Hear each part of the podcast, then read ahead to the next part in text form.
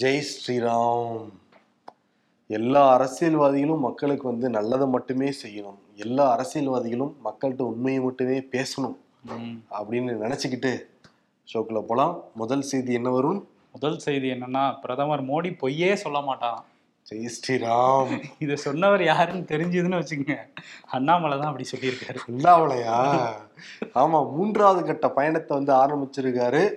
அவினாசி திருப்பூர்ல இருந்து மூன்றாவது கட்ட பயணம் அப்படின்னு அவர் சொல்றாரு. ஆனா நமக்கு தெரிஞ்ச நடுவில் ஒரு பத்து கேப் எல்லாம் விட்டுருக்காரு. மூன்றாவது கட்ட பயணம் எவ்வளவு நாட்கள் போகணும் போகும் அப்படிங்கிறது வந்து தெரியல. அங்க பேசுறப்பதான் வந்து மோடி எப்பயுமே உண்மையை மட்டும்தான் பேசுவாரு.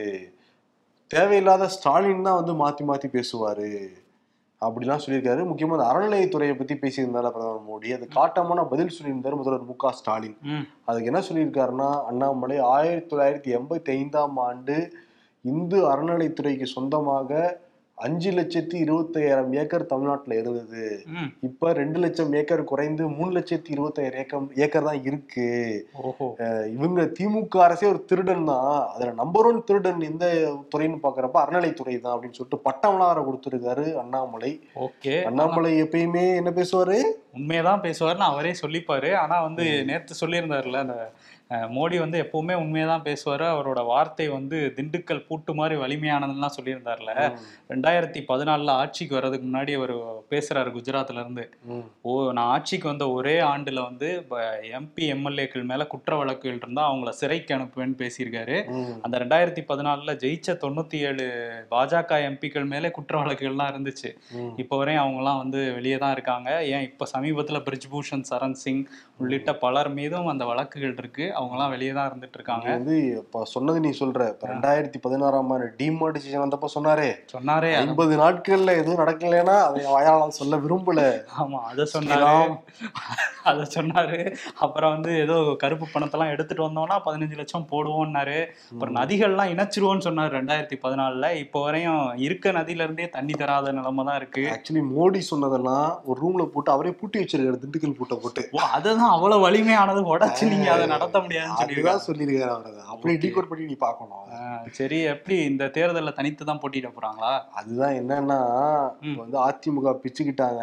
அதிமுகவை கூட்டணிக்கு திரும்ப கொண்டு வரதுக்கு வழியே தெரியல பிஜேபிக்கு. அதனால வேற ரூட் எடுத்திருக்காங்க பிஜேபிக்காரங்க. மொத்தம் நாற்பது தொகுதிகளில் நிற்க முடியாது. ஆட்கள் வேற கிடைக்கணும். அவ்வளோ தொகுதிகள் நின்று பல இடங்கள்ல டெபாசிட் போயிருச்சுன்னா மொத்த எதிர்கட்சிகளும் சேர்ந்து பார்த்தீங்கன்னா டெபாசிட் போயிடுச்சு டெபாசிட் போயிடுச்சு இதை வச்சு குத்தி காமிப்பாங்க அதனால பிஜேபி ஒன்பது தொகுதிகள் மட்டும் தான் போட்டியிடுற மாதிரி முதல்கட்ட பிளான் இருக்கான். தென் சென்னை திருச்சி அதுக்கப்புறம் வந்து ராமநாதபுரம் கன்னியாகுமரி கோயம்புத்தூர் திருப்பூர் அவங்க ரொம்ப ஸ்ட்ராங்கா இருப்பாங்கல்ல. அந்த ஒன்பது தொகுதிகளில் நீலகிரி ஒன்பது தொகுதியில ஃபோக்கஸ் பண்றாங்க கோயம்புத்தூர்லாம் சேர்த்து. மீதி இருக்கிற தொகுதிகள் இருக்குல்ல இந்த பெரம்பலூர் கள்ளக்குறிச்சி வந்து ஐஜேக்கு பச்சைமுத்துவுக்கு அப்புறம் வேலூர் வந்து இன்னொரு கல்வி தந்தைக்கு. இந்த தென்காசி வந்து கிருஷ்ணசாமிக்கு. இந்த மாதிரி பதினாலு தொகுதியில நம்ம போட்டியிடலாம் ஆ, மீதி தொகுதியில நம்ம வேட்பாளர் நிப்பாட்ட வேணாம் அதிமுக ஆதரவு நம்ம சொல்லிடலாம் அதிமுகவும் இந்த பதினாலு தொகுதியில வேட்பாளர் நிப்பாட்டாம எங்களுக்கு ஆதரவுன்னு சொல்லிருங்க. நம்ம கூட்டணிக்குள்ள இல்ல. ஆனா நம்ம வாக்குகளை சிதறாம ஒண்ணு விஷயம் பிளான் பண்ணலாம்ல அப்படின்னு பேச்சுவார்த்தை உள்ள போய்கிட்டு இருக்கான். பிஜேபிக்குள்ளார. இந்த மேட்டர் அதிமுகவுக்கு தெரியாது கவலைப்படாத. அதுதான் இன்னைக்கு என்ன சொல்லியிருக்காரு எடப்பாடி பழனிசாமி? பூத் கமிட்டி மெம்பர்கள்ட்ட நம்ம முதல்ல ஒரு விஷயத்த எல்லாரும் பண்ணுங்க. அழுத்தமா போய் சொல்லுங்க. நம்ம பிஜேபி கூட்டணியில இல்லன்ட்டு. வர வாக்கும் வராம போயிடும். அதனால அழுத்தமா போய் நம்ம பிஜேபி கூட்டணியில இல்ல இல்ல இல்லன்னு சொல்லிக்கிட்டே இருங்க அப்படின்னு சொல்லியிருக்காரு. அதான் என்ன பண்றாரு? கூட்டணி இல்லைன்னு சொன்னோட அடுத்த நாள்ல இருந்து. இஸ்லாமிய பிரதிநிதிகள் தான் தொடர்ந்து பார்த்துட்டு இருக்காரு எடப்பாடி பழனிசாமி. பாத்தீங்களா எங்க ஆதரவு உங்களுக்கு தான் அப்படிலாம் சொல்றாரு. அப்புறம் ஏன் சிஏஏ சட்டத்துக்கு ஆதரிச்சு வாக்கு போட்டீங்கன்னா பேசாம அமைதியா இருக்காரு அப்ப. ஆமா. சட்டமன்றத்துல வேற அது ஆதரவாலாம் பேசிட்டு இருந்தாரு. சிஏஏ வந்து அப்படி இப்படின்லாம் பேசிட்டு இருந்தாரு. சோ இப்போ வந்து வேற மாதிரி சொல்லிட்டு ஏன்னா இப்ப அதிமுக ஆதரவு கொடுக்கலன்னா அந்த சட்ட மசோதா பாஸ் ஆயிருக்கவே ஆகியிருக்காது நாடாளுமன்றத்துல. இப்ப கேட்டா கூட்டணி தர்மம்னு வேற சொல்றாரு அவரு. ஆனா என்னன்னா எக்காரணத்தை கொண்டு ரெண்டாயிரத்தி இருபத்தி நாலுலயும் சரி ரெண்டாயிரத்தி இருபத்தி ஆறுலயும் சரி பிஜேபி கூட்டணி இல்லைங்கிறதுல அவங்க தெளிவா இருக்காங்க. ம், ஆனா இவங்க தான் நைஸா விட்ட போட்டு பார்த்துட்டு இருக்காங்க பிஜேபி. இதெல்லாம் அண்ணாமலை தான். சும்மா இருந்திருக்கலாம்ல. அவரே எப்படா பாயிண்ட் கிடைக்கும் பாயிண்ட் கிடைக்கும்னு வெயிட் பண்ணிட்டு இருக்காரு எடப்பாடி. பாயிண்டா எழுதுறது கொடுத்துக்கிட்டே இருந்தா என்ன பண்றது? அதை வச்சு வெளியே போயிட்டாங்க இப்ப. இன்னைக்கு கவிஞர் கண்ணதாசனுடைய நினைவு தினம். பொய்யிலே பிறந்து பொய்யிலே வளர்ந்த புலவர் பெருமானேன்னு சொல்லிட்டு அரசியல்வாதிகள் அன்னைக்கே டைரக்டாவே திட்டி கவிதையெல்லாம் பாடியிருக்காரு. ஆமா. அதே மாதிரி ஆண்டவன் கட்டளைன்னு ஒரு படத்துல. சிரிப்பு வருது சிரிப்பு வருது சிரிக்க சிரிக்க சிரிப்பு வருது. சின்ன மனுஷன் பெரிய மனுஷன் செயலை பார்த்து சிரிப்பு வருதுன்னு ஒரு பாட்டு இருக்கு.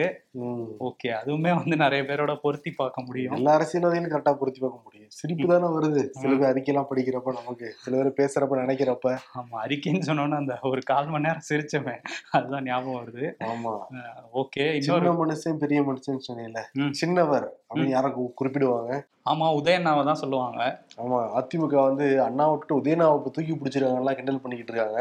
சரி உதயநிதி வந்து உதயநிதி மேல உயர்நீதிமன்றத்தில் வழக்கு நடந்துகிட்டு இருக்கு. அந்த சனாதனத்தை பத்தி பேசுனதுனால உதயநிதி சார்பாக ஆஜரான வழக்கறிஞர் என்ன சொல்றாங்கன்னா பாருங்க எதிர் மனுதாரருக்கு வாதாடுறது ஒரு அரசு தரப்பு வழக்கறிஞர். இதுல இருந்தே தெள்ள தெளிவா தெரியுது பிஜேபி இதுக்கு பின்னாடி இருக்காங்க அப்படின்ட்டு. அஹ் இன்னொன்னு வந்து இது வந்து ஒரு கொள்கை ரீதியான ஒரு மோதல் தான். அது நீதிமன்றத்தில் விவாதிக்கப்பட வேண்டிய அவசியமும் கிடையவே கிடையாது. உதயநிதி சொன்ன கருத்து வந்து ஏற்கனவே அம்பேத்கர் சொன்னதுதான் அண்ணல் அம்பேத்கர் சொன்னதான் பெரியார் சொன்னதுதான் அண்ணா சொன்னதான் கலைஞர் சொன்னதான் மு க ஸ்டாலின் சொன்ன அதே கருத்தை தான் இவரும் வந்து சொல்லியிருக்காரு. அப்படிலாம் வாதங்கள் வந்து முன் வச்சிருக்காங்க. இப்போ அந்த வழக்கு வந்து ஒத்தி வைக்கப்பட்டிருக்கு ஓகே ஒத்தி வச்சிருக்காங்க. இன்னொரு விஷயம் என்னன்னா அந்த திமுக பத்தி பேசணும்ல. நேத்து வந்து முதல்வர் மு க ஸ்டாலின் வந்து ஒரு அரசாணை வெளியிட்டிருக்காரு. அதுல என்ன சொல்லியிருக்காங்கன்னா அரசு வழக்கறிஞர்கள் இருக்காங்கல்ல. உயர்நீதிமன்றம் கீழமை நீதிமன்றங்கள்னு எல்லா நீதிமன்றங்களும் எழுநூறுக்கும் மேற்பட்ட அரசு வழக்கறிஞர்கள் அரசு சார்பா வாதாடிட்டு இருக்காங்க ஸோ அவங்க எல்லாருக்குமே வந்து கட்டணத்தை வந்து இரு மடங்கா உயர்த்தி வந்து அரசாணை வெளியிட்டிருக்காங்க. ரெண்டாயிரத்தி பதினொன்னுக்கு அப்புறம் இப்போதான் வந்து அந்த கட்டணம் வந்து உயர்ந்திருக்கு அப்படின்னு சொல்றாங்க. நிறைய வழக்குகளுக்கு அமைச்சர்கள் சார்பா வேற ஆஜராயிட்டு இருக்காங்கல்ல. உதயநிதி பத்தி பேசிட்டு இருந்தோம்ல. மண்டியிட்ட உதய் அப்படிங்கிற ஹேஷ்டாக் வந்து பயங்கரமா ட்ரெண்ட் பண்ணிட்டு இருந்தாங்க. அதிமுக தரப்புல இருந்தும் பிஜேபி தரப்புல இருந்தும். நீதிமன்றத்துல வந்து ஒரு வேற மாதிரி சொல்லியிருக்கிறதா சொல்லிட்டு இருந்தாங்க. பட் அஃபிடவிட் என்ன இருக்கோ அதான் வந்து பார்க்க வேணும் நம்ம. அஃபிடவிட்ல சோசியல் மீடியால பரவுற மாதிரி எந்த தகவலுமே இல்லை. ம் அதனால இங்க ஆர்எஸ்எஸ் வந்து நாங்கள் ஊர்வலம் நடத்தியே தீர்வோம்னு சொல்லிட்டு நீதிமன்றத்துக்கு போயிருந்தாங்க. ஏன்னா இங்கே காவல்துறை தமிழ்நாடு காவல்துறை அவங்களுக்கு பர்மிஷன் கொடுக்கல. நீதிமன்றத்தில் வாதாடும் போது என்ன இதை முன் வச்சிருந்தாங்கன்னா தமிழ்நாடு அரசு சார்பில் உளவுத்துறை தகவல்லாம் இருக்கு. இவங்க ஊர்வலம் நடத்தினா அங்கே வந்து கலவரம் வெடிக்கும் அப்படிங்கிற மாதிரி. அதுவும் வந்து மசூதிகள் தேவாலயங்கள் இருக்க பகுதி திராவிடர் கழக அலுவலகம் இருக்க பகுதியாக பார்த்து இவங்க பர்மிஷன் கேட்குறாங்க இன்னொரு விஷயம் இவங்க அகண்ட பாரதம் சொல்லி சில நாடுகள்லாம் ஒன்று சேர்த்துக்கிட்டு அகண்ட பாரதம் உருவாக்கணும்லாம் பேசிட்டு இருக்காங்க. அப்படின்னு சொல்லி வாதம் வச்சாங்க. அதுக்கு வந்து நீதிபதி வந்து அகண்ட பாரதம் அவங்களோட விருப்பத்தை தானே சொல்றாங்க. இதுல என்ன பிரச்சனை அரசுக்கு அப்படின்னு கேட்டாங்க. அதுக்கு பதில் வாதம் வச்ச அரசு தரப்புல இருந்து என்ன சொல்லியிருந்தாங்கன்னா இப்படிதான் வந்து சீனா வந்து அருணாச்சல பிரதேசத்தை சேர்த்துக்கிட்டு எங்க பகுதின்னு சொல்றாங்க. அதுவும் இதுவும் ஒண்ணுதான் அப்படிங்கிற மாதிரியான ஸ்ட்ராங்கான வாதங்கள்லாம் வந்து அரசு தரப்புல இருந்து வச்சாங்க. ரெண்டு தரப்பு வாதங்களையும் கேட்டுட்டு இப்ப நீதிமன்றம் என்ன சொல்லியிருக்காங்கன்னா இருபத்தி ரெண்டாம் தேதியில இருந்து இருபத்தி ஒன்பதாம் தேதி வரையும் முப்பத்தி மூன்று இடங்கள்ல ஆர்எஸ்எஸ் ஊர்வலம் வந்து நடத்திக்கலாம். அப்படிங்கிற சொல்லியிருக்காங்க. அந்தந்த மாவட்டத்துக்கு ஏற்ற மாதிரி அது நிபந்தனைகள் உட்பட்டு தான் நடத்தணும் எல்லா கட்டுப்பாடுகளையும் பின்பற்றணும் ஆர்எஸ்எஸ்ங்கிறதையும் சொல்லியிருக்காங்க. ஜெய் ஸ்ரீராம். அந்த கோஷத்தை போட்டுட்டு தான் நடைபயணம் மேற்கொள்வாங்கன்னு நான் சொல்ல வரேன். ஆமா. எப்படா இந்த லியோ பிரச்சனை முடியும்னு இருக்கு. குறுக்கால அந்த கௌசிக் வந்தான்னு சொல்லிட்டு இந்த அரசியல்வாதிகளை பத்தி பேசிட்டு இருக்கோம். குறுக்கால பொருட்கால இவங்க வேற ஓடிக்கிட்டு இருக்காங்கப்பா. அது ஓடினா கூட பரவாயில்ல நீதிமன்றத்துக்கு ஓடுறாங்க. சோசியல் மீடியாவில் ஓடிக்கிட்டு இருக்காங்கன்ட்டு ஒரு அக்கப்பரா இருக்கு. ப்ரமோஷன் பண்ணிட்டு இருக்காங்கன்னு நினைக்கிறேன் இதெல்லாம் வச்சு. ஆமா இப்ப நீதிமன்றத்து இன்னைக்கு வந்து ஃபர்ஸ்ட் டே ஃபர்ஸ்ட் ஷோ. நாலு மணிக்கு தான் பார்த்தாகணும்னு ரசிகர்கள் ஆசைப்படுறாங்களாம் ம். லியோ தரப்பு நீதிமன்றத்துல வார்த்தை வைக்க ரசிகர்களுக்காக தானே எல்லா காட்சியும் நீங்க நடத்திட்டு இருக்கீங்க? அது என்னது ஒரு காட்சி மட்டும் தான் ரசிகர்கள் வந்து கேள்வி கேட்க கிடுக்குப்படி கேள்வி கேட்க கடைசியில நாலு மணி காட்சியெல்லாம் அனுமதி கொடுக்க முடியாது. ஏன்னா அரசு தரப்புல என்ன சொன்னாங்கன்னா இது மாதிரி நாலு மணி காட்சி வச்சு ஒருத்தர் உயிரிழந்திருக்காரு. அதனால சட்ட ஒழுங்கு பிரச்சனைலாம் இருக்கு.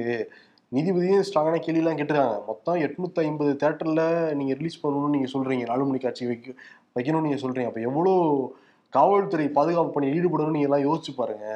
வேணா காலையில ஏழு மணிக்கு அரசாங்கம் அனுமதி கொடுத்தா நீங்க ரிலீஸ் பண்ணிக்கோங்க அப்படின்னு மாதிரி சொல்லி அமைச்சிருக்காங்க இப்போ ஆல்ரெடி ஐந்து ஷோவுக்கு அனுமதி கொடுத்துருக்காங்கப்பா. எக்ஸ்ட்ரா ஒரு ஷோ வேணும்னு சொல்லிட்டு அடம் பிடிக்கிறாங்க பட தயாரிப்பு. இன்னொரு பிரச்சனை என்னன்னா இப்போ சென்னையில ரிலீஸ் ஆகுமா ஆகாதானே தெரியாத கன்ஃபியூஷன் போய்கிட்டு இருக்கு. ஏன்னா பட தயாரிப்பு நிறுவனம் வந்து தேட்டர் கிட்ட எண்பது பர்சன்ட் ஷேர் கேட்கறாங்க இந்த முதல் வாரத்துல. ஓகே. இவங்க தே தேட்டர் ஓனர் தரப்பு வந்து அறுபது பர்சன்ட் தான் நாங்க தர முடியும் அப்படின்னு இவங்க வந்து பேச்சுவார்த்தை பேச்சுவார்த்தை போய்கிட்டு இருக்கு அதனால படம் ரிலீஸ் ஆகுமா ஆகாதான் கன்ஃபியூஷனு ஹைதராபாத்ல படமே தடை விதிச்சிருக்காங்க. இந்த பேர் குழப்பத்தினால.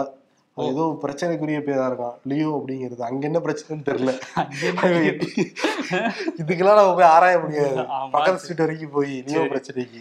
ஆமா ஆனா வந்து இப்போ வந்து இந்த நீதிமன்றத்துல சொல்லியிருக்காங்கல்ல அதே மாதிரி இந்த கட்டண கொள்ளை வந்து அதிகரிச்சுக்கிட்டே தான் போகுது திரையரங்கத்துல. அதுக்கும் ஏதாவது உத்தரவு போட்டீங்கன்னா நல்லா இருக்கும் திண்டுக்கல் கலெக்டர்லாம் இப்ப வந்து டோல் ஃப்ரீ நம்பர்லாம் கொடுத்துருக்காங்க. திண்டுக்கல் மட்டும் இல்ல திருவள்ளூர் விழுப்புரம்னு மாவட்ட ரீதியா வந்து கலெக்டர்கள்லாம் அதிக கட்டணம் வசூலிச்சா எங்கள்கிட்ட புகார் கொடுங்கன்னு சொல்றாங்க பட் நடவடிக்கை எடுப்பாங்களா அப்படிங்கிறது கேள்விக்குறி. இதுக்கு முன்னாடி எல்லா படத்துக்கும் அப்படிதான் வாங்கிட்டு இருந்தாங்க. இதுல என்னன்னா நேத்து கடம்பூர் ராஜு சொல்லியிருந்தாருல. விஜய பார்த்து திமுக அரசு பயப்படுது அப்படின்னு. அதுக்கு வந்து இப்ப ரகுபதி சட்டத்துறை அமைச்சர் என்ன சொல்றாருன்னா நாங்க திரைக்கலைஞர்களை வாழ வச்சுக்கிட்டு இருக்கிறதா திமுகவுடைய அரசு. கரெக்டா தானே சொல்லியிருக்காங்க. அமைச்சராலாம் ஆக்கியிருக்காங்கல்ல அதுக்காக ஆக்கியிருக்காங்க. அதுக்கப்புறம் வந்து ஜெயக்குமார் இருக்காருல்ல அவர் என்ன சொல்றாரு? திரைத்துறையினர் வந்து ரொம்ப இக்கட்டான சூழல் இருக்காங்க திமுக அரசு பட் அதிமுக அரசு வந்துச்சுன்னா அப்படி கிடையவே கிடையாது. ஆனா ஜெயக்குமார் வந்து அவர் யோசிச்சு பார்க்கணும். ஏன்னா திரைக்கலைஞர்களை அவங்க வாழ வச்சிருக்காங்க. திமுகல தான் எம்ஜிஆரே அமைச்சரானாரு. அதனாலதான் அதிமுகவே உருவாச்சு. ஆமா. இன்னொன்னு வந்து இதே விஜய்க்கு பிரச்சனை நினைச்சு தெரியும்ல. ஆமா டைம் டு லீடு ஏடிஎம்கே பீரியட்ல ஒரு சப்டைட்டில் சேர்த்ததுனால என்ன கதிக்குள்ளானாலும் எல்லாருக்கும் தெரியும். அதை. மறந்துட்டாரு ஜெயக்குமார். ஆமா மறந்துட்டாரு. அதே மாதிரி இன்னொரு பிரச்சனை நீதிமன்றங்களை பத்தி தான் இந்த செய்தியுமே. பெங்களூரு குறிப்பா கர்நாடகாவில் உள்ள பல நீதிமன்றங்கள்லையும் வந்து அந்த தடை விதிக்கிறாங்க. ஒரு விஷயத்தை பத்தி பேசுறதுக்கு எங்களை எங்களை பத்தி இவங்க எழுதக்கூடாது அப்படின்னு போய் கோர்ட்ல போட்டோம்னா தடை விதிக்கிறாங்க. அந்த மாதிரியான விஷயங்கள் தொடர்ச்சியா அஹ், கர்நாடகால குறிப்பா பெங்களூர்ல உள்ள கோர்ட்ல தான் வந்து அதிகமா நடந்துட்டே இருக்கு அப்படின்னு சொல்லி சமூக ஆர்வலர்கள்லாம் வந்து பேச ஆரம்பிச்சிருக்காங்க. என்ன விஷயம்னா நம்மளே ஒரு ஷோல வந்து ஒரு செய்தி பேசியிருந்தோம். கர்நாடகாவோட பாஜக எம்எல்ஏ விருபாக்ஷப்பா அப்படிங்கிறவர் வந்து லஞ்சம் வாங்கினாரு அப்படிங்கிற மாதிரி ஒரு செய்தி பேசணும்ல. இதை பத்தி மீடியாக்கள் வந்து பேசக்கூடாது அப்படின்னு சொல்லி தடை வாங்கியிருந்தாரு. ஒரு நாற்பத்தாறு மீடியாக்கள் பேசக்கூடாதுன்னு தடையெல்லாம் வாங்கியிருந்தாரு. ஸோ இந்த மாதிரி வந்து போய் தடை வாங்குறாங்க அப்படின்னு சொல்றாங்க. இதே மாதிரி இப்ப சமீபத்துல வந்து அதுக்கு நடுவில் எங்க கிட்ட நாங்க பேசுறோம். ஏன்னா என்கிட்ட ஒரு தடை வாங்கல. ஆமா அந்த நாற்பத்தாறு பேர்ல நம்ம கிடையாது. அதே மாதிரி வந்து மத்திய அமைச்சர் இந்த மாதிரி பாஜக காரங்க தான் நிறைய வாங்குறாங்கங்கிற குற்றச்சாட்டும் இருக்கு. மத்திய அமைச்சர் ராஜீவ் சந்திரசேகர் வாங்கியிருக்காரு. அதே மாதிரி லதா ரஜினிகாந்த் அந்த கோச்சடையான் சீட்டிங் கேஸ் வந்து இன்னும் நடந்துகிட்டு தான் இருக்கு. அந்த பட நிறுவனத்துல இருந்து மோசடி பண்ணிட்டாங்கன்னு சொல்லி லதா ரஜினிகாந்த் மேல வழக்கு போயிட்டு இருக்கு. அவங்களுமே வந்து இந்த மாதிரி என்னைய பத்தி பேசக்கூடாது மீடியாஸ்லாம் தடை வாங்கியிருந்தாங்க. பெங்களூர் கோர்ட்ல தான் வாங்கியிருந்தாங்க. அதுலயும் சில ஃபேக் டாக்குமெண்ட்ஸ் கொடுத்து தான் ஃபோர்ஜரி பண்ணி தான் வாங்கியிருக்காங்கிற குற்றச்சாட்டு வேற இருக்கு. இது வந்து எப்படி பெங்களூர் நீதிமன்றங்கள்ல தொடர்ச்சியா அது அதிகரிச்சுட்டே போகுதுங்கிறது தான் இப்போ வந்து சில வழக்கறிஞர்களும் சில பத்திரிகையாளர்களும் இந்த கேள்வியை வந்து கேட்க ஆரம்பிச்சிருக்காங்க. ஏன்னா மீடியா தரப்புல இருந்து எந்த வாதமுமே கேட்கப்படுறது இல்லையா? ஒன் சைடா அவங்க வந்து இந்த மாதிரி ஒரு டாக்குமெண்ட் இது பண்ணி நீங்க வந்து தடை விதிக்கணும்னு சொன்னோன்னே விதிச்சிடுறாங்க. மீடியா தரப்புல இருந்தும் நீங்க இதை பத்தி ஏன் பேசுறீங்கன்னுலாம் கேட்கறது இல்ல. கேட்டா அஹ், எங்க சைடு வாதத்தையும் வைப்போம்னு சொல்லி சில பத்திரிகையாளர்களுமே இதை பேச ஆரம்பிச்சிருக்காங்க. ஸோ வாய்ப்பூட்டு போடக்கூடாது மீடியாக்களுக்குன்ட்டு ஒரு கோரிக்கை வந்து வலுவா வந்து எழுந்திருக்கு. ஆல்ரெடி அரசாங்கம் தான் போட்டுக்கிட்டு இருக்கு. இப்போ வந்து நீதிமன்றங்களும் அந்த பாணியில போனாங்கன்னா. அப்புறம் நான்காவது தூண் வந்து சரியுமா இல்லையா? ஆமா கண்டிப்பா. அஹ், இன்னொரு விஷயமும் நீதிமன்றம் தான். வாச்சாத்தி வழக்கு. அது வந்து தருமபுரி செஷன்ஸ் நீதிமன்றத்துல அந்த கொடூரம் நிகழ்த்திய இரநூத்தி பதினைந்து பேருக்கும் வந்து தண்டனை உறுதி பண்ணியிருந்தாங்க. வனத்துறை காவல்துறை அதிகாரிகள்னு சேர்ந்து அந்த கிராமத்தில் உள்ள பெண்களுக்கு பாலியல் வன்கொடுமை தொல்லை கொடுத்தாங்க. அந்த கிராமத்தையே சூறையாடினாங்கல்ல. அதில் தர்மபுரி தர்மபுரி செஷன்ஸ் கோர்ட் வந்து தீர்ப்பு கொடுத்திருந்தாங்க. அந்த தீர்ப்பை எடுத்து உயர்நீதிமன்றத்துக்கு போனாங்க. அவங்களும் வந்து உங்களுக்கு தண்டனை உறுதின்னு சொல்லியிருந்தாங்க. அதை எதிர்த்து சிலர் வந்து உச்சநீதிமன்றத்துக்கு போனாங்க சில குற்றவாளிகள். இல்ல இல்ல அப்படின்னு சொல்லிட்டு அங்கேயும் வந்து மனுவை தள்ளுபடி பண்ணி தண்டனையை உறுதி பண்ணியிருக்காங்க. இப்போ ஆறு வார காலத்துக்குள்ள அவங்கலாம் ஜாமீன்ல இருக்கவங்களாம் திரும்ப வந்து சரணடையணும் அப்படிங்கிறதையும் சொல்லியிருக்காங்க. ஆக்சுவலி இந்த நீதிமன்ற தொடர் போராட்டம் இருக்குல்ல கம்யூனிஸ்டுகளுக்கு மிகப்பெரிய ஒரு பங்கு இருக்கு. நிச்சயம் இந்த சமயத்துல அவங்க நம்ம நினைச்சு பார்க்கணும். அதே மாதிரி உச்ச நீதிமன்றத்துல இன்னைக்கு முக்கியமா கவனிக்கப்பட்ட வழக்கு தன்பாலின திருமண வழக்கு. ஐந்து நீதிபதிகள் கொண்ட அமர்வுல அந்த வழக்கு நடந்துட்டு இருந்தது. இன்னைக்கு வந்து தீர்ப்பு வந்து வாசிக்கப்பட்டிருக்கு. என்ன சொல்லியிருக்காங்கன்னா இது வந்து நீதிமன்றம் முடிவெடுக்க முடியாது. நாடாளுமன்றம் தான் வந்து சட்டம் வந்து இயற்றணும். அதுக்கு பிறகு தான் நாங்கள் முடிவெடுக்க முடியும்னு சொல்லிட்டாங்க. அதனால இந்தியாவில் வந்து தன்பாலின அந்த திருமணம் வந்து செல்லாது. ஆமா ரெஜிஸ்டர் பண்ணணும் அப்படிங்கிறது ஒரு எங்களுக்கும் அங்கீகாரம் கொடுக்கணுங்கிறது அவங்களோட கோரிக்கையா இருந்தது. பட் இன்னைக்கு வந்து மூன்று நீதிபதிகள் வந்து கூடாது அப்படின்னு சொல்லியிருக்காங்க. ரெண்டு பேர் வந்து கொடுக்கலாங்கிற மாதிரி சொன்னதுனால மாறுபட்ட தீர்ப்புனால இந்த. தீர்ப்பு வந்து இறுதியாயிருக்கு. அஹ் இன்னொரு விஷயமே உச்சநீதிமன்றத்தில் நடந்திருக்கு. மணிஷ் சிசோடியா வந்து அந்த மதுபான கொள்கை வழக்குல வந்து கைது பண்ணி உள்ள வச்சிருக்காங்க அமலாக்கத்துறை. இதுல வந்து குற்றப்பத்திரிகையெல்லாம் தாக்கல் பண்ணிட்டாங்க அமலாக்கத்துறை. இருந்தாலும் வாதத்தை நீங்க ஏன் தொடங்காம இருக்கீங்க? எவ்வளவு நாள் அதனால அவரை கால வரையின்றி அவரை உள்ள வச்சிருக்க முடியாது. வாதத்தை சீக்கிரம் ஆரம்பிங்கன்னு சொல்லி உச்சநீதிமன்றம் வந்து கொட்டு வச்சிருக்காங்க. ஏற்கனவே வந்து கேட்டிருந்தாங்க. இதுல என்ன ஆதாரங்களே இல்லாம அவரை கைது பண்ணி உள்ள வச்சிருக்கீங்களா? ஒழுங்கான ஆதாரங்களை சமர்ப்பிங்கன்னுலாம் சொல்லியிருந்தாங்க. திரும்பியும் வாதங்களை தொடங்குங்கன்னு வந்து சொல்லியிருக்காங்க. நீங்க மறந்துட்டீங்கன்னு நினைச்சிட்டோங்கய்யா எல்லா நிறைய வழக்கு இருக்கு எங்களுக்கும். அமலாக்கத்துறையும் அவங்க ஓய்வின்றி உழைச்சிட்டு இருக்காங்கல்ல. தமிழ்நாட்டில் ஒரு பக்கம் மழை பெஞ்சிட்டு இருக்கு இன்னொரு பக்கம் வந்து பனிக்காலம் வேற தொடங்க போகுது இல்லை அதனால காய்ச்சல் வந்து அதிகரிக்கும் சளி இருமல்லாம் அதிகரிக்கும். கேர்ஃபுல்லாக இருங்கன்னு சொல்லி மருத்துவர்கள்லாம் சொல்ல ஆரம்பிச்சிருக்காங்க. ஏற்கனவே ஒரு பக்கம் டெங்கு வந்து வேகமாக பரவிட்டு இருக்குது ஐந்தாயிரம் பேர் வந்து இதுவரையும் பாதிக்கப்பட்டிருக்கதா சொல்றாங்க. வெஸ்ட் பெங்கால மீட் பண்ணிடுவாங்க போல இருக்கு தமிழ்நாடு. ஆமா. முப்பத்தி மூணாயிரம் கேஸ்னாங்கல்ல இங்க வந்து அந்த முன்னெச்சரிக்கை நடவடிக்கைன்னு சொன்னாங்க. அதுதான் இல்லை. சரி வந்ததுக்கப்புறம் வேகப்படுத்துவாங்கன்னு பார்த்தா எதுவும் வேகப்படுத்தின மாதிரியே தெரியல. ஏதாவது ஒரு ஏரியாவில் பெரிய பிரச்சனை இருக்கும்போது தான் அங்கே போய் வந்து அந்த கொசு ஒழிப்புலலாம் ஈடுபடுறாங்க. ஸோ அதை கவனிக்கணும். இன்னொரு பக்கம் இந்த காய்ச்சலும் வந்து அதிகரிச்சுட்டே இருக்கான். நீங்கள் வேற கொஞ்சம் ஒரு மாதிரி தான் பேசிகிட்டு இருக்கீங்க. உங்களுக்கும் வந்து சளி இருக்குது. ஆமா இப்பெல்லாம் சளி பிடிச்சா ரெண்டு வாரம் மூணு வாரம் வந்து வச்சு செஞ்சுக்கிட்டு தான் அது இருக்கு. ம். அதனால யாரு காய்ச்சல் வந்தாலும் உடனே மருத்துவர் அணுகுங்க. ஆமாம் ஆஃபீஸ்லேயே சில பேர் வந்து அர்ஜுன் தாஸ் வாய்ஸில் பேசிகிட்டு இருக்காங்க. தொண்டையெல்லாம் வேற கட்டுதுன்றாங்க. ஸோ சுட வச்ச தண்ணியை குடிங்க. முடிஞ்ச அளவு வெளியே சாப்பிட்றத தவிர்த்துருங்கன்னுலாம் மருத்துவர்கள் சொல்கிறாங்க அதனால் கேர்ஃபுல்லாக இருக்க வேண்டியது அவசியம். ஆமா சளி வந்தவங்களுக்கு தள்ளி நின்று பேசுங்க. ஏன் நான் வருண்டு பேசினா வருண்டு தான் முதல்ல வந்துச்சு அப்புறம் தான் எனக்கு வந்தது. எனக்கு இன்னும் இருக்குன்னு நினைக்கிறேன். அது உள்ளே தான் இருக்கும். அது ஒன்றும் பண்ண முடியாது. ஐந்து மாநில தேர்தல் வந்து சூடு பிடிச்சிருக்குல்ல? இப்போ ராகுல் காந்தி வந்து மிசோரம் போயிருக்காரு. அங்கே வந்து தேர்தல் பிரச்சாரத்தில் ஈடுபடும் போது என்ன பேசியிருக்காருன்னா இஸ்ரேலில் தான் அதிக அக்கறையும் கவனமும் செலுத்திட்டு இருக்காரு பிரதமர் மோடி. மணிப்பூரை பற்றி அவருக்கு கவலையே இல்லை. மணிப்பூரே வந்து ரெண்டாக பிரிஞ்சு கிடக்கு. அங்கே பாலியல் வன்கொடுமை நடக்குது. மக்கள் வந்து கொல்லப்படுறாங்க. ஆனால் வந்து ரொம்ப அமைதியாக இருக்காரு. அதை பற்றிலாம் அவர் பேசுகிறதே இல்லைங்கிற மாதிரி பேசியிருக்காரு. ஸோ இது வந்து திரும்பியும் வந்து அந்த மணிப்பூர் பிரச்சனையை வந்து பாஜகவுக்கும் காங்கிரஸுக்கும் ஒரு ஃபைட் ஆரம்பிச்சிருக்குது. இன்னொரு பக்கம் இஸ்ரேலை பற்றி பேசும்போது இஸ்ரேல் வந்து தொடர்ச்சியாக அந்த போர் நடந்துகிட்டே தான் இருக்குது இஸ்ரேல் வந்து கொடூரமாக காசா பகுதியில் வந்து அட்டாக் பண்ணிகிட்டே தான் இருக்காங்க. அங்கே உள்ள மக்கள் வந்து ரொம்ப கஷ்டப்பட்டுட்டு தான் இருக்காங்க. நம்ம முக்கியமா இஸ்ரேல் அரசாங்கம் குழந்தைகளை குறி வச்சு தாக்குறாங்க. அவங்கள வந்து குறி வச்சு சுடுறாங்க அப்படிங்கிற மாதிரி ஒரு விமர்சனங்களும் வந்து எழுந்திருக்கு சர்வதேச அரங்கில். அந்த வீடியோ காட்சியிலும் நம்ம வந்து நிறையா பார்க்குறப்ப குழந்தைகள் அடிப்பட்ட காட்சி தான் நிறையா வந்து பார்க்கவும் வந்து முடியுது. அது வந்து போர் குற்றம்ங்கிறது தான் பண்ணாமல் போர் செய்யணும்னு சொல்லிட்டு தான் அமெரிக்காவே வந்து சொல்ல ஆரம்பிச்சிருக்கு. இதெல்லாம் ஆனால் வந்து டைஜஸ்டே பண்ணிக்க முடியாது. குழந்தைகள் மீது தாக்குதல் நடத்துறதெல்லாம். ஆமாம் ஜோ பைடன் வேற இங்கே இஸ்ரேல் வரப்போறாரு அப்படின்னு சொல்கிறாங்க இந்த போர் வந்து எங்கே போய் முடியுங்கிறதே தெரியாமல் தான் போயிட்டுருக்கு. தீவிரமாக வேற போயிட்டுருக்கு. இன்னொரு இந்த போரால் தாக்கம் வந்து எங்கே வரையும் இருக்குன்னா அமெரிக்காவில் சிக்காகோ மாகாணத்தில் பாலஸ்தீனத்தை சேர்ந்த ஒரு இஸ்லாமிய பெண் வந்து தன்னோட மகன் ஆறு வயது மகனோட அங்கே வாழ்ந்துட்டு இருந்திருக்காங்க. அந்த வீட்டோட உரிமையாளர்னு சொல்லப்படுற ஜோசப் ஜூபா அப்படிங்கிறவர் அந்த வீட்டுக்குள்ளே கத்தியோட வந்திருக்காரு. வந்து அவங்க ரெண்டு பேரையும் தாக்கியிருக்காரு. அதில் அந்த ஆறு வயது சிறுவன் மேலே இருபத்தாறு வெட்டுக்கள் இருந்திருக்கான். அந்த சிறுவன் வந்து பரிதாபமாக வந்து உயிரிழந்திருக்கான். அவங்க அம்மா வந்து காயமடைஞ்சிருக்காங்க. போலீஸ் வந்து அந்த ஜோசப் ஜூபாவை வந்து அரெஸ்ட் பண்ணியிருக்காங்க. பட் இந்த இஸ்ரேல் ஹமாஸ் போர் வந்து எங்கே வரையும் தா எதிரொலிச்சிருக்குங்கிறத இதை வச்சே தெரிஞ்சுக்க முடியுது. இங்கேயும் பாரு ஒரு சிறுவன் தான் கொலை செய்யப்பட்டிருக்கான்.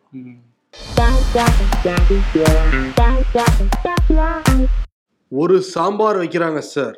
காலை சாப்பாட்டுக்கும் அதே மதியம் லஞ்சுக்கும் அதே ஃப்ரிட்ஜில் வச்சு சூடு பண்ணி நைட்டு தோசைக்கும் அதே ஊற்றுறாங்க சார் இந்த மாதமாவது கடைசி தேதி வரை என்னோட இரு ப்ளீஸ்னு சொல்லிட்டு சேலரியை கெஞ்சுறாங்க. பட் அதுக்கு வாய்ப்பு இல்லை. ஏன்னா வரப்போகிற நாட்கள் எல்லாமே பண்டிகை நாட்கள். ஆமாம்